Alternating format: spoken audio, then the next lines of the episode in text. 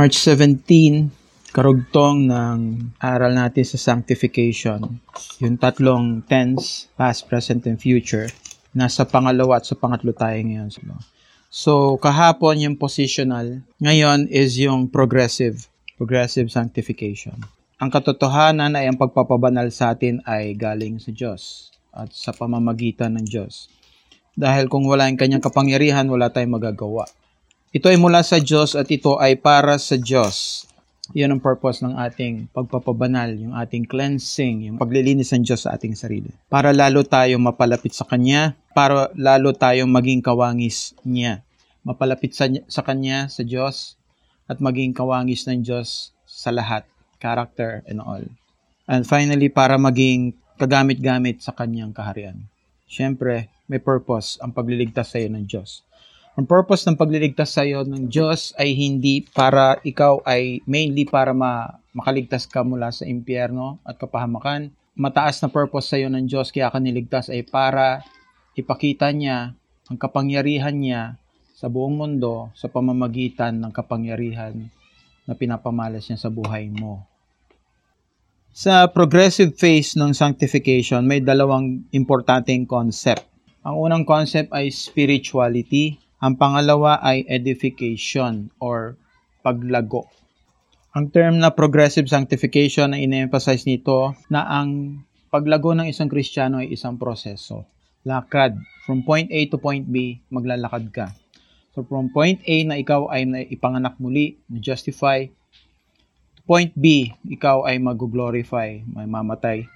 Yung gitna, yun yung proseso. Yun yung lakbayin, yun yung lakad. Ito yung buhay natin ngayon. Kaya progressive. Kasi nag-grow in grace ka day by day. Ito ay proseso na maaring maputol kung ang isang tao ay hindi occupied ni Christ.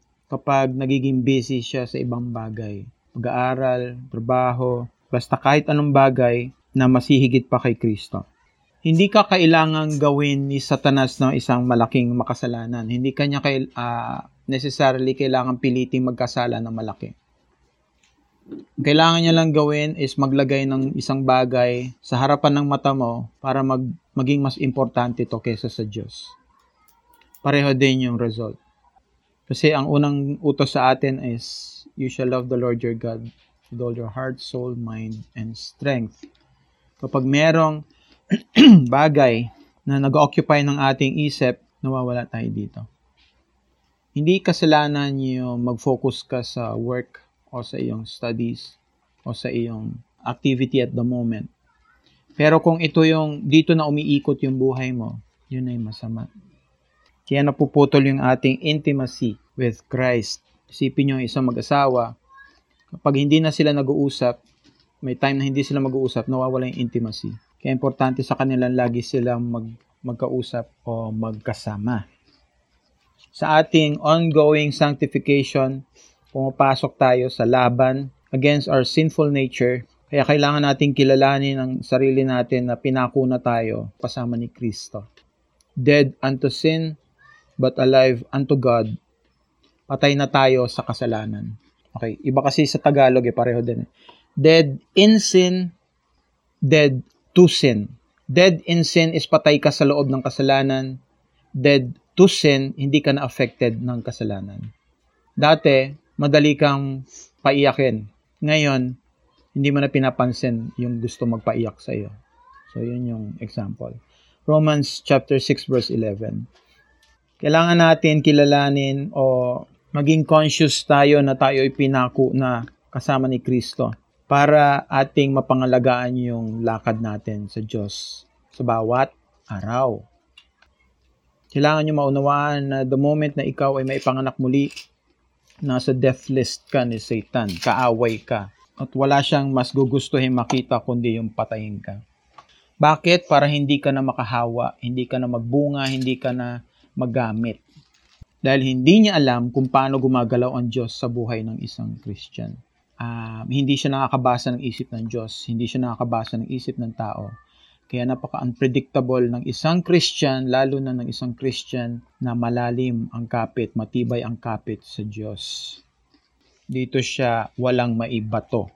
Kaya ang bal ang pakay niya sa Christian na ganito is kailangan gawin siyang busy para hindi ma-occupy kay Christ. Keep him occupied with everything else except prayer, study of the word, and kay Christ. Itong progressive ay nangungusap kung paano ang isang Christian, yung present life ng Christian, ay kailangan maging banal, holy, at maging mas kawangis pa ni Kristo sa bawat araw. Araw-araw mong kailangan ihiwalay yung sarili mo sa kamunduhan. Araw-araw mong kailangan pagsumikapan na nade-develop niya yung, yung, yung iyong character para maging mas kawangis ka ni Kristo. You are more forgiving. You are more joyful. You are more contented. You are more prayerful. You are more thankful.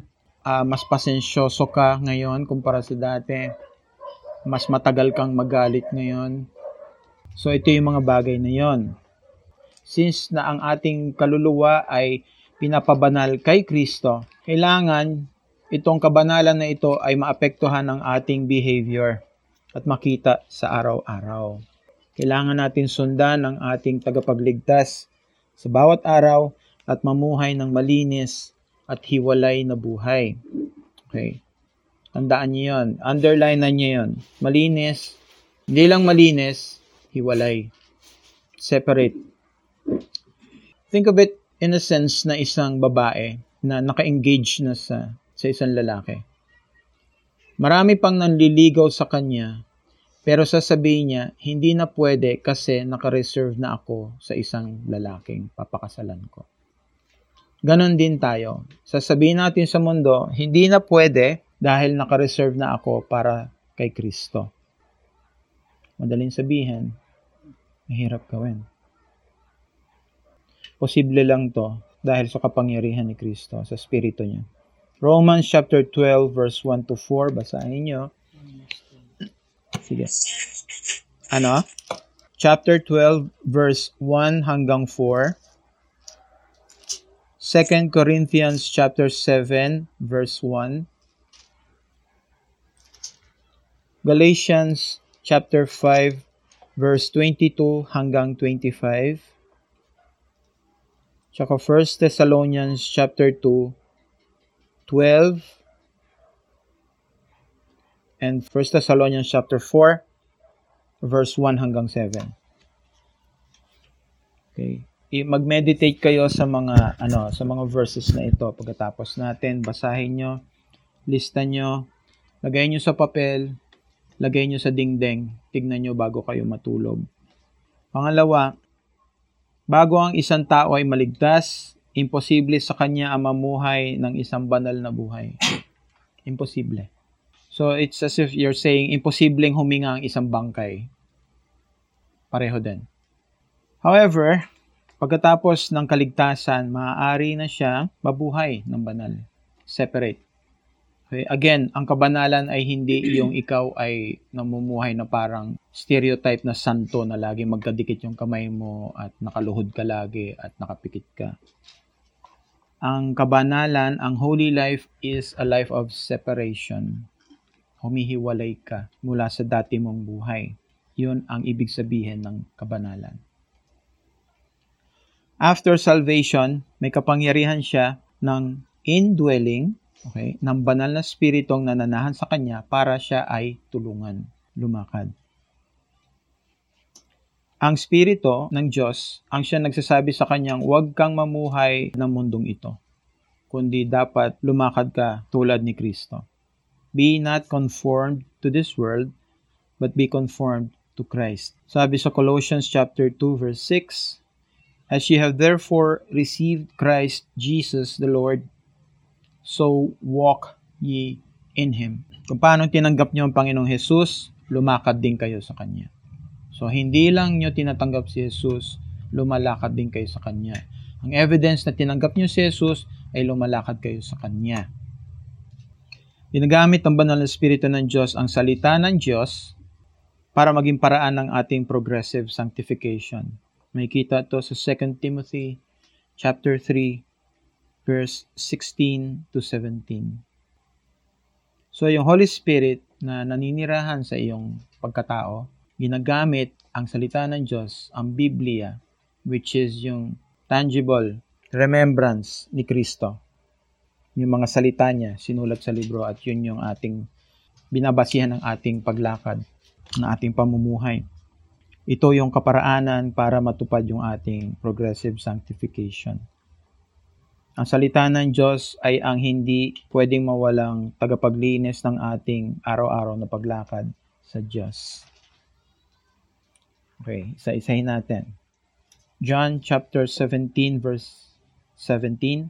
John 17:17. Pabanalin mo sila sa pamamagitan ng iyong katotohanan. Ang iyong salita ay katotohanan. Intindihin niyo, hindi pwedeng dalawa ang totoo. Isa lang ang katotohanan. Hindi pwedeng magkaibang opinion at parehong totoo. Isa doon mali. Ano yung sinasabi dito ng katotohanan? Yung salita ng Diyos. Sanctify them through your truth. Your word is truth. John 17:17. 17.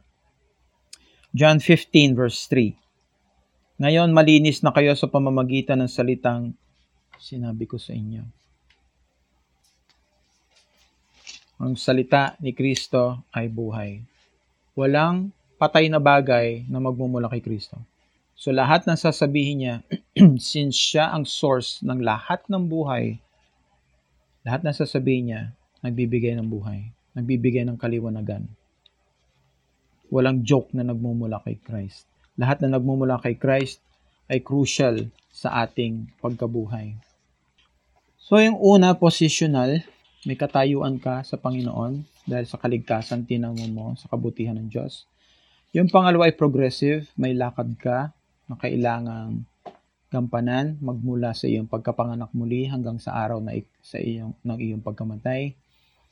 At ang dulo ay ang final, ang ultimate sanctification will take place at the day of your death. Dahil pwede ka mamatay bago pa ma-rapture.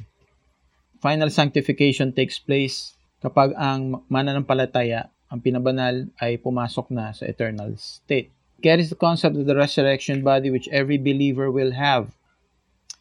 Kung saan mag-glorify na yung ating katawan. Mayroon tayong sabi sa New Testament, there is a physical body and there is a spiritual body kasi may hahatulan. Okay? Merong kang state na tatayo sa harapan ng Diyos para hatulan. Ultimate sanctification ay kung saan ikaw ay blameless. Wala makikitang sisisihin sa iyo sa harapan ng Diyos. Ikaw ay may resurrection body. Sabi sa Romans chapter 8, verse 9 to 11, basahin ko yung kalahati. But if the spirit of him that raised up Jesus from the dead dwells in you, He that raised up Christ from the dead shall also raise up your mortal bodies by his Spirit that dwells in you. Since nananahan sa inyo yung Espiritu ng Diyos, imposible kayong mamatay. Hindi lang kayo imposibleng malaglag mula sa inyong kaligtasan, imposible din kayong mamatay dahil imposibleng mamatay ang Espiritu ng Diyos. Ang sabi dito, His Spirit dwells in you. He that raised up Christ from the dead shall also raise up your mortal bodies by His Spirit. Ang 1 Thessalonians chapter 5 verse 23, ang tinuturo nito ay isang future event kung saan pinababanal ng Diyos ang mga mananampalataya definitely, completely, buo walang 99%. 100% sinasanctify ng Diyos ang isang mananampalataya. Philippians chapter 3 verse 21, kung babasahin nyo, ito yung panahon kung saan yung mananampalataya, magka, mananampalataya ay magkakaroon ng katawan na kaparehong kapareho ng kay Kristo. Kung si Kristo ay liwanag, ganun din ang mananampalataya. Susundan niya? Ito rin ang panahon kung saan ang mananampalataya ay totally separated na finally sa kasalanan. Hindi na siya mahahawakan kailanman ng kasalanan. Pero ang taong ayaw bitiwan ang kasalanan at ayaw kilalanin na si Kristo ang tunay na Panginoon ng lahat, mamamatay ito. Wala siyang pag-asa. Lahat ng mangyayari sa buhay niya, pangit o maganda, ay mauuwi sa kamatayan. Lahat ng relihiyoso ay mauuwi sa kamatayan. Ang lahat na nagtitiwala sa kanilang ginagawa o kabutihan ay mauuwi sa kamatayan. Bakit? Dahil kalaban niya ang Diyos. Isipin nyo, ano ang gagawin nyo sa isang taong minamasama ang iyong pamilya? Halimbawa, murahin nga lang yung magulang mo, magagalit ka na. Paano pa kaya kung sinaktan yung magulang mo? O galit na galit sa magulang mo? Hindi mo ikatutuwa itong taong to. Ganon din tayo sa Diyos kung tayo ay hiwalay sa Diyos. Wala siyang anumang mabuting bagay ang makikita sa mga taong kalaban niya, sa mga taong ayaw sa Kanya. Hindi lang ayaw, galit sa Kanya.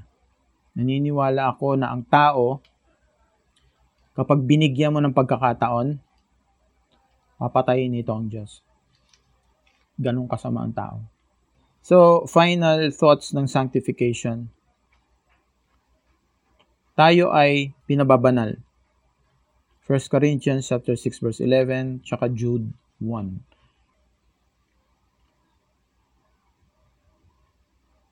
tayo ay pinababanal ng dugo ni Kristo. Kaya hindi tayo pinababanal ng gawa natin, ng pagpapakabait natin, o pagiging Christian natin. Tayo ay pinababanal sa pamagitan ng dugo ni Kristo. Hebrews 9, 13 to 14. Hebrews 13 verse 12. tayo ay pinababanal ng banal ng Espiritu. Tayo ay pinababanal ng Espiritu na nananahan sa atin, the indwelling Spirit. 1 Corinthians chapter 6 verse 11. 1 Peter chapter 1 verse 2. Tsaka 2 Thessalonians chapter 2 verse 13. Okay, pangapat, tayo ay pinababanal ng salita ng Diyos. Ang Biblia ay hindi optional na libro. Gaya ng ang hangin ay hindi optional na bagay. Kung gaanong kailangan mo ng hangin para mabuhay, man shall not live by bread alone, but by every word that comes from the mouth of God. Intindihin niyo sasabihin ko, si Kristo ang buhay. Kapag wala si Kristo sa inyo, kayo ay patay. Si Kristo ang kaligtasan. Kapag wala si Kristo sa inyo, wala kayong kaligtasan. Si Kristo ang katotohanan, at kapag wala si Kristo sa inyo, kayo ay nasa kasinungalingan. Pinababanal tayo kay Kristo. 1 Corinthians chapter 1 verse 2. Lahat ng pinabanal ay iisa kasama ang Diyos. One with God. Kakampi, hindi lang kakampi, anak. Siyempre, sino ang poproteksyonan ng magulang? Sino ang priority ng magulang? Yung kapitbahay? Yung family niya? Yung anak niya? Kailangan nating pabanalin ang Diyos sa ating puso. Okay?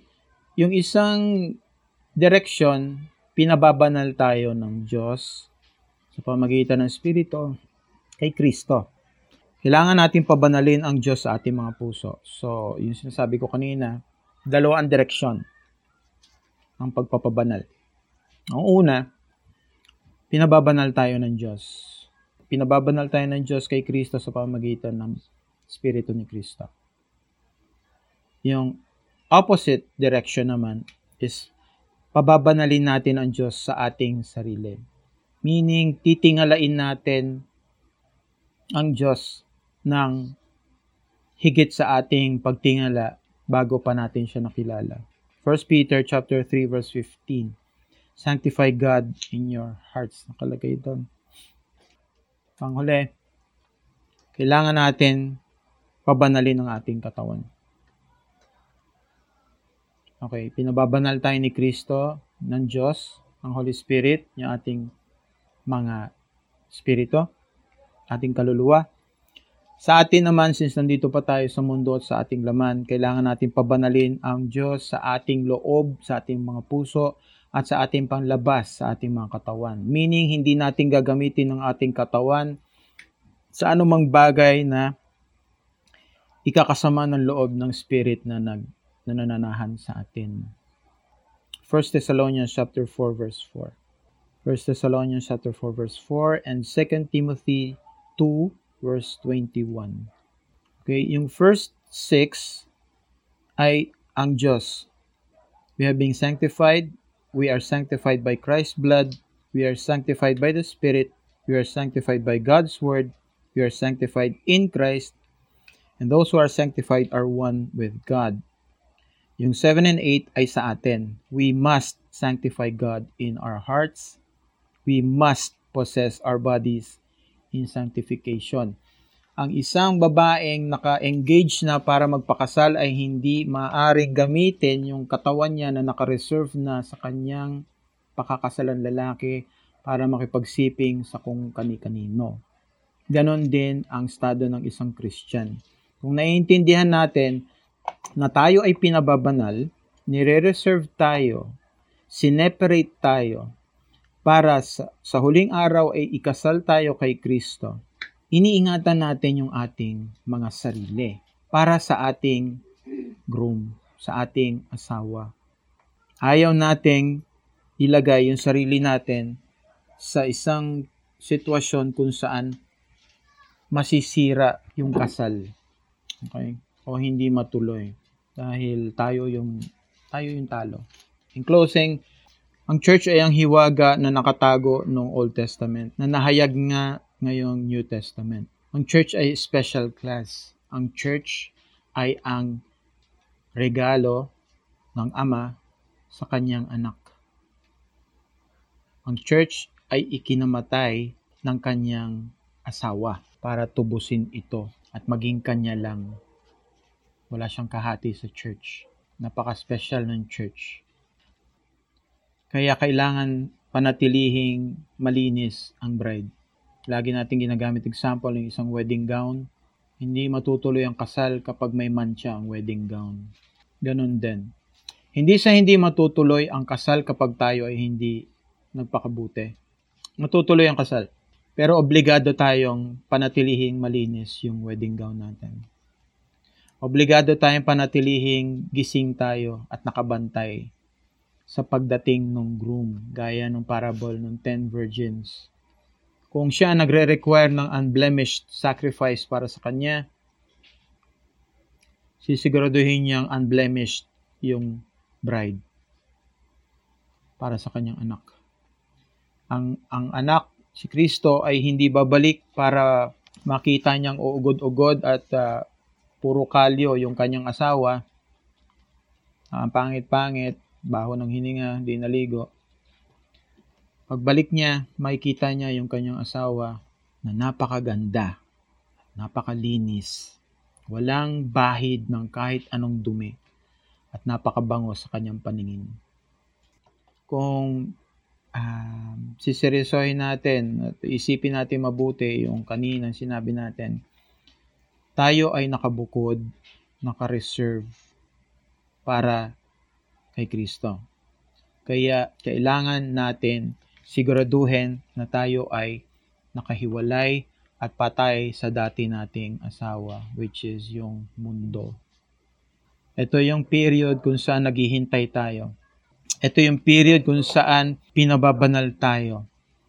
Ito yung period kung saan hinanda sila Esther bago sila humarap sa hari. Pinababango sila, pinagaganda yung kutis nila, uh, inaayos yung kanilang katawan, para magandang maganda sila pagharap nila dun sa hari. Ito tayo ngayon.